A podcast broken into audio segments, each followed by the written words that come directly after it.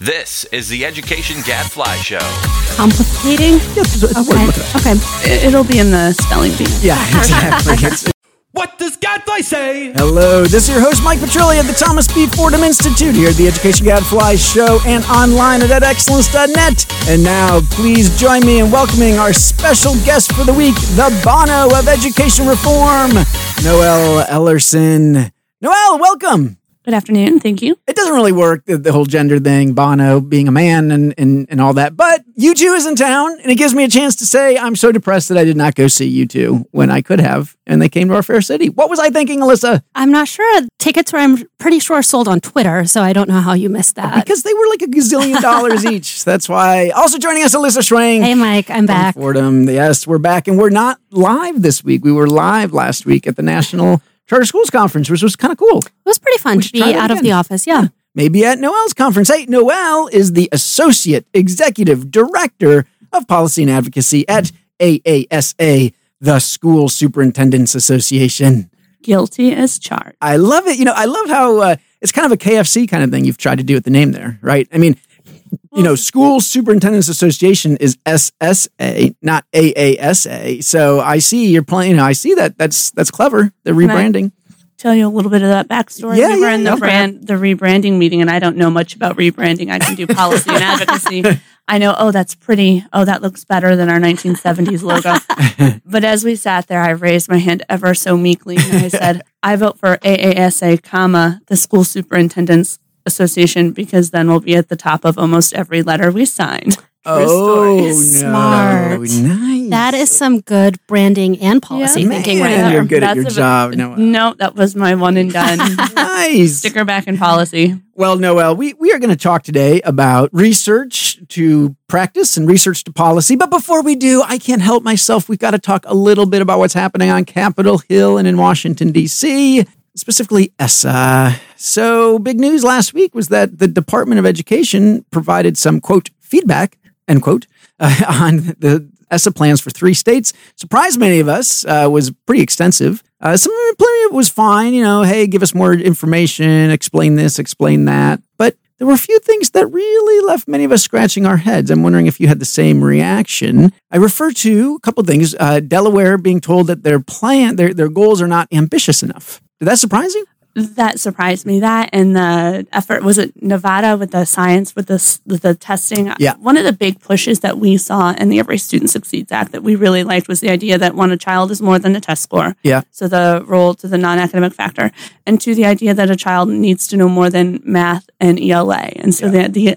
ability to include to some extent science is something we like. To your specific question Yeah, about and, and just to explain what, what they did is they, it was mm-hmm. kind of weird. And they said in the academic achievement indicator part of state accountability plans, it can only be reading and math. You can look at things like science and social studies as another indicator, but not an academic achievement, which is just weird and bizarre and, and sort of complicating the law. I don't know why they're reading it that way. But Complicating? yeah, it's, it's a word. Okay. Look it up. Okay. it- it'll be in the spelling bee. maybe. Yeah, exactly. it's, it's on park. Yeah. I, I do think that part of the pushback or hesitation that we saw from the advocates and the education community is because we don't know how to respond to this administration. We're coming fresh off of eight years under mm-hmm. Arne Duncan and John King, where there was very creative interpretation of regulatory authority. And there was some Yeah. concern in both Race to the Top and the ESSA waivers or ESEA waivers about mm-hmm. consistency. So we don't know, is this a one and done? And then Right. they immediately issued their FAQ, which said, well, you can treat this like a tea time conversation. You don't actually have to make the changes. You can take a gamble. right. We Right. love the Right. flexibility of mm-hmm. that E ESSA offers, both the state and local education agencies, but a gamble is not something you really want to be in the business of Yeah. doing when you're educating students. And, and mm-hmm. and look, you know, th- some of this stuff. I mean, if science is just technical, well, you got to put in one place to the other place. Maybe that doesn't mm-hmm. matter. The ambitiousness of the goals. I don't think the goals matter if they, if they don't have teeth. They do matter if they encourage states to start lowering their definition of proficiency again. If they feel like that's the only way they're going to meet these ambitious goals. My biggest concern was this bizarre feedback to Delaware where they said that you can't use uh, basically uh, success rates on AP and IB uh, if not every kid in the state has access to AP or IB.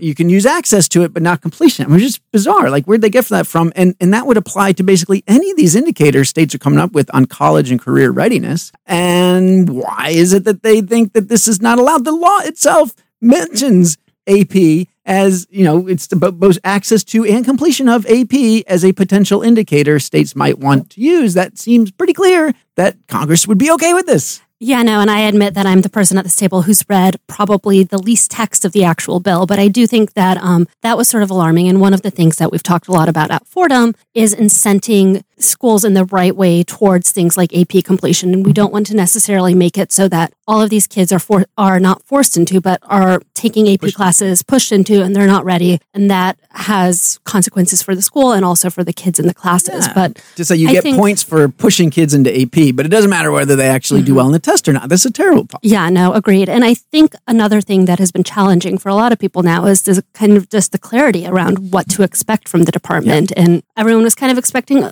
okay, it's going to just kind of go through. It'll be okay, whatever you want to do. And this is indicating that that's not necessarily the case. And I think what we'll need to look for is it is good. I think we should draw the bench the benchmark or the line in the sand that it's good that she didn't just rubber stamp everything because I think that would have opened her up to a lot of different types of criticism. I'd be okay with a rubber stamp. I actually uh, was thinking about sending her one, uh, you know, in case she wanted to use it. I should send Jason Botel one.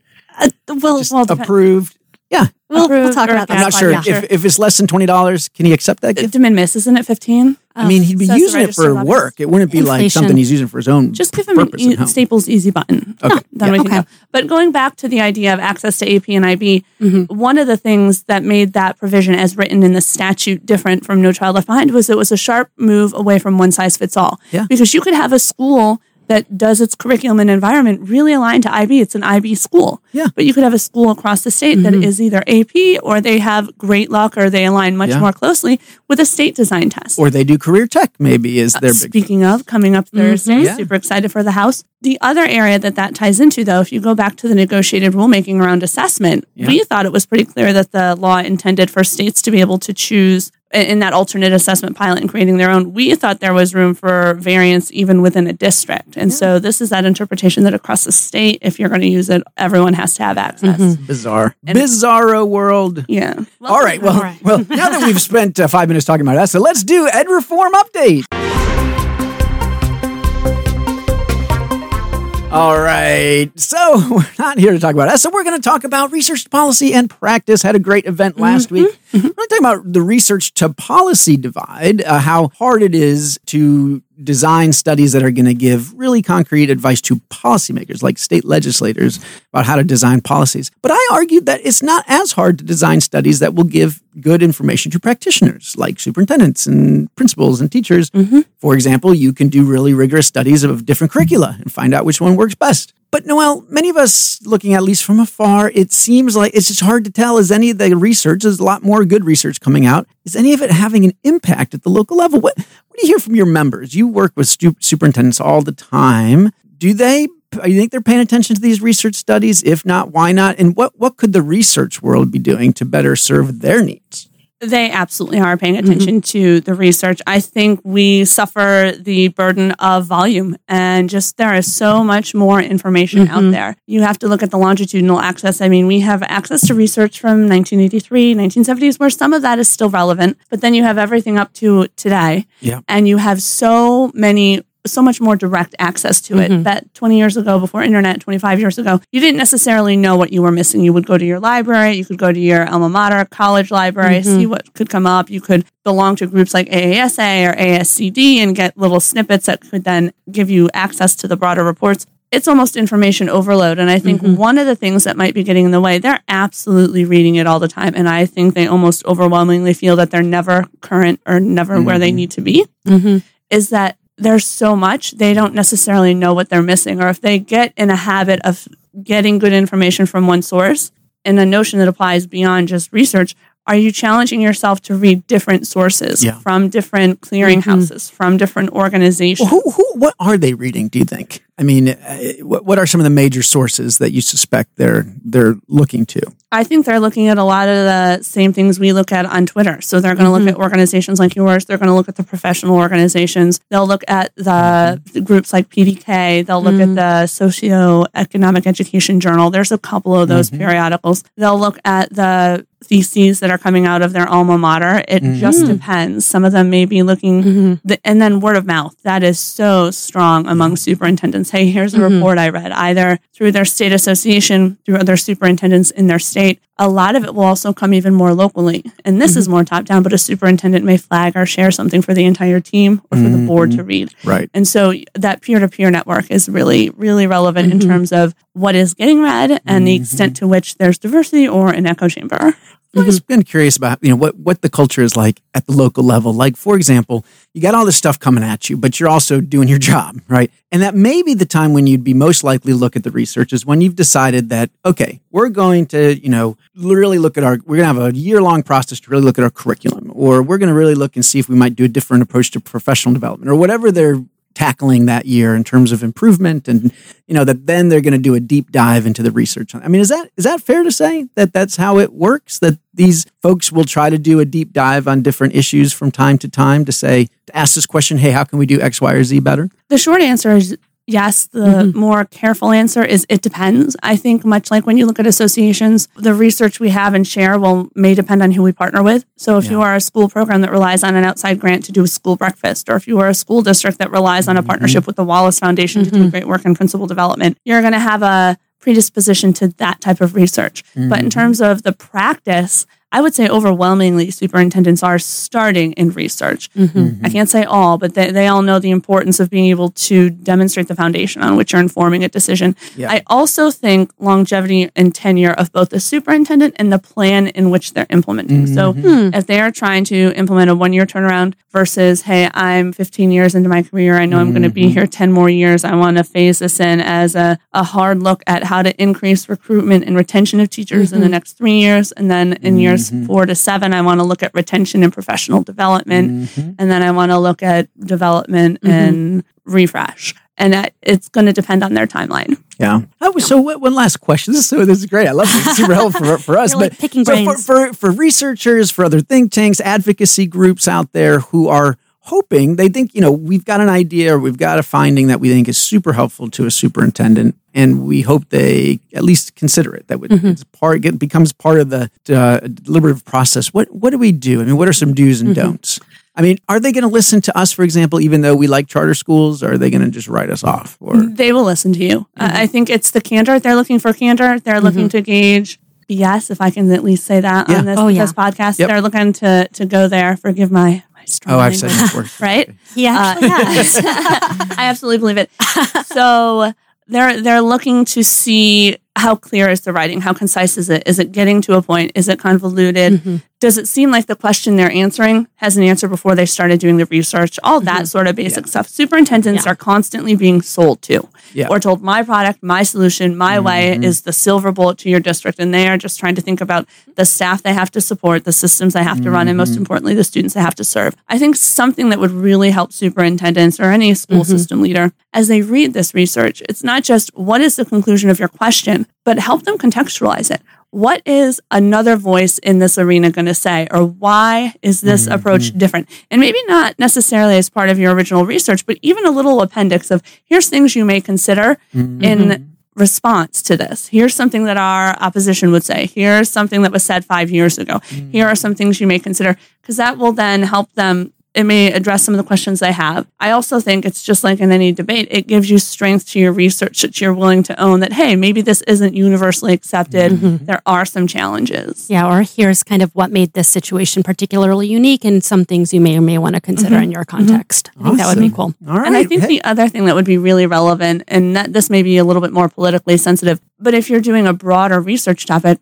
is there a way you can add nuance for a niche populations? So mm-hmm. this is what it would mean in rural. This is Yeah. what it would mean mm-hmm. for students when districts serving a students a high population of students with mm-hmm. disabilities or high English language learners or a school district that has constant teacher churn or that has an above average teacher retention rate. Those sorts of angles can help personalize because that's usually what we find will better link a report to what the Mhm. district will. They- But that's very hard. I think I'm Yeah. asking for a goal coming out of a tree, and Yeah, no, the but- choose your own adventure. Like, here's your Yeah. problem, and yeah, yeah, we all of these things. that. Yeah, yeah, yeah. Last week, and, and to say, of course, I mean, districts all feel that they're kind of unique, and maybe you can't to personalize it exactly, but uh, rural districts are different than urban Mhm. districts. And I think what I'm hearing is there's a role for the synthesis of research studies and ideas into something that then is useful uh, to particular kinds of districts. And Yeah, I think beyond even just the synthesis, going to the first part we opened with, there is so much research out there. If we Yeah. can just help superintendents see what they're not seeing, Yeah. get them outside of the areas that they know or the networks that they're familiar with. Mhm. I don't like to use necessarily the word clearinghouse because of what that brings us to thinking Yeah. about with the what work. And the what works clearinghouse is great, but that's essentially what you're looking at. Is there a way to index or run a running list of here's what you need to know? I know Johns Hopkins was doing that related to S innovations and Yep. research, and that's a really good start. We were really pleased to partner in mm-hmm. that. But something like that would be Yeah. something. It's highly efficient, is what it helps. So if you can be efficient in the way, if you can help superintendents be efficient in the way they not only review what the research that's out there, but then the way they consume the research they choose to read, Yep. that's going to be really powerful. Mm-hmm. All right. Very hey, cool ideas. Noelle, thank you so much for joining us. Again, Noelle Ellerson, Associate Executive Director of Policy and Advocacy at AASA, the School Superintendents Association. Thanks so much for coming on the show. Thank you for the invitation. And now it's time for everyone's favorite Amber's Research Minute.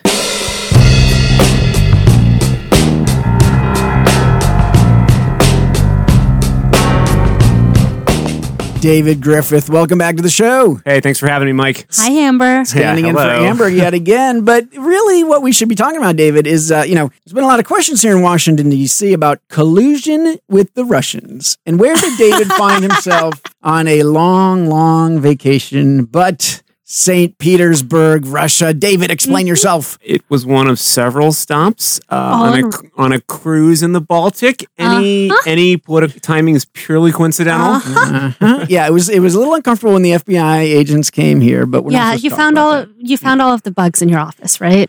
Well, you never know when you found all the bugs, do you? It's true. I That's want you to believe that. All right, David. Hey, welcome back to the show. Uh, what you got for us this week? Well, this week I have the latest Credo study. So we're going to retitle this segment "Watch a Researcher's Head Explode" as I attempt to summarize it in a minute. All right, d- d- skip the methodology. Just get. I right will to- skip the me- methodology. Thank you All for right. skipping the Yeah, methodology. it's a big study. Uh, it's the latest Credo study. What's the bottom line? Okay, so online schools are charters are still bad. Charters are still serving African American and Hispanic students very well, but not particularly ELL students. Interesting. Um, they're not serving SPED students particularly well. They're not serving uh, white students particularly well.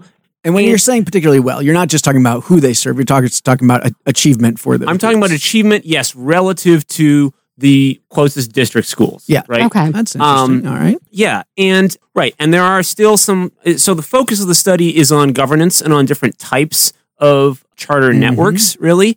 And so it's interesting. The study finds again that charter management organizations perform better than sort of standalone charters. Mm-hmm. It finds sort of less strong results for what it calls vendor operated schools. Um, so it has sort of an interesting definition of CMO. It's essentially any uh, network that operates three or more schools and holds the charter for all the Mhm. schools. So it's not like a, a for profit, not for Right. profit. the for profits are a different category. She's calling them vendor vendors. operated. yeah. Some of us Okay. used to call them EMOs, but right. Okay. Right. Yeah. And then it has this other category of hybrid schools that sort of have share characteristics of both, Mhm. which essentially account for 1 to 2% of All charters nationwide. Those schools find, well, so those schools actually have the strongest results. Hmm. So it's interesting. Reading between the lines, it seems like there's a bunch of like these sort of hybrid schools in Hmm. Florida that are serving Latino kids there pretty well, it seems Hmm. like. So, you know, it's it's interesting. I mean, I think to me the biggest takeaway is just that there are still some really bad CMOs out there and that we could drastically improve the performance of the charter sector. Wait, CMOs, CMOs or are vendors. Both. Okay, so both in- right? both Yeah, nonprofit some, and for-profit. there's some bad networks out there, you know, and it's it's just shocking how bad some of them are, and um, it's also amazing how great some of them are. And does she name names in this? I mean, we. She Does absolutely she does. spill the tea? Would you like me to? yeah, say? now that part. Come on. okay, all right. Show the so receipts. Uh, a big yay to Uncommon Schools. Boom. Yay, Um, uncommon. Yep, plus 0.35 standard deviations in math, which is something Wow. like 150 extra days of learning a year. and also to KIPP, which is Boom. plus Yay, 0.10. Yeah, so no huge surprises there. Boo to big picture learning, Mhm. uh, K 12, and responsive ed um, in that order. And then and we should say these tend to be more progressively oriented schools, and they might say, "Hey, test scores aren't what we're about." Right. Okay. Uh, not going to touch that one. Yeah. Uh, and then, so those are kind of like the super networks, right, that operate in multiple states. And then, like the networks, right, that operate at the state level. A big yay to, I think it's Amethod.